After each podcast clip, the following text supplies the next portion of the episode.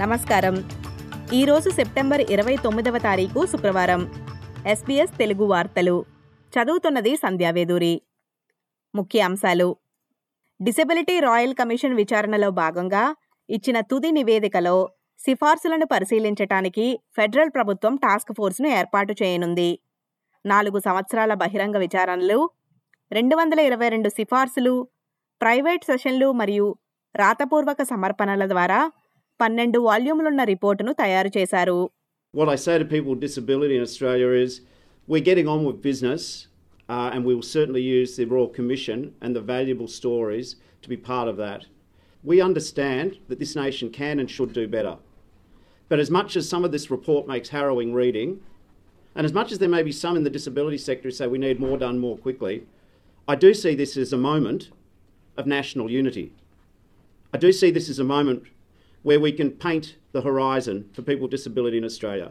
ప్రధాని Anthony Albanese కొత్త Victorian premier Jacinta ఆలన్ను అభినందించారు.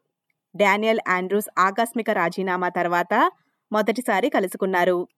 ఇరవై ఐదు సంవత్సరాలుగా ఇరువురికి పరిచయం ఉండగా మెల్బర్న్లో కలిసినప్పుడు ఆనందంతో ఆలింగనం చేసుకున్నారు.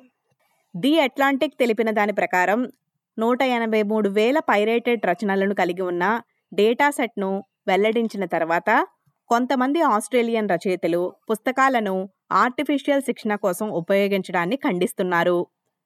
సిడ్నీలో మంత్రి గృహ నిర్మాణ డెడ్లాక్ను పరిష్కరించడంలో సహాయపడగలరని ఒక లోబీ గ్రూప్ తెలిపింది. ఆస్ట్రేలియాలో ఎక్కువ జనాభా ఉన్న నగరాల్లో వ్యాపార కేంద్రాల్లో ఎత్తైన నివాస అభివృద్ధికి వసతి కల్పించాలని premier Chris Minns two GB రేడియోతో తెలిపారు. మరియు దీనికి మేయర్ క్లోవర్ మూర్ సహాయం తీసుకుంటున్నట్లు తెలిపారు. మరియు క్రీడల్లో కాలింగ్వుడ్ మరియు బ్రిస్బెన్ టీంలు శనివారం ముప్పై సెప్టెంబర్న ఏఎఫ్ఎల్ గ్రాండ్ ఫైనల్లో పోటీకి సిద్ధమవుతున్నారు. ఈ మ్యాచ్ కోసం మెల్బర్న్లో ఆసక్తి మరియు ఉత్సాహం పెరుగుతోంది. రేపు ఆటకి ముందు ఈ రోజు ఉదయం మోటార్లతో వేలాది మంది అభిమానులు ఊరేగింపులో పాల్గొన్నారు.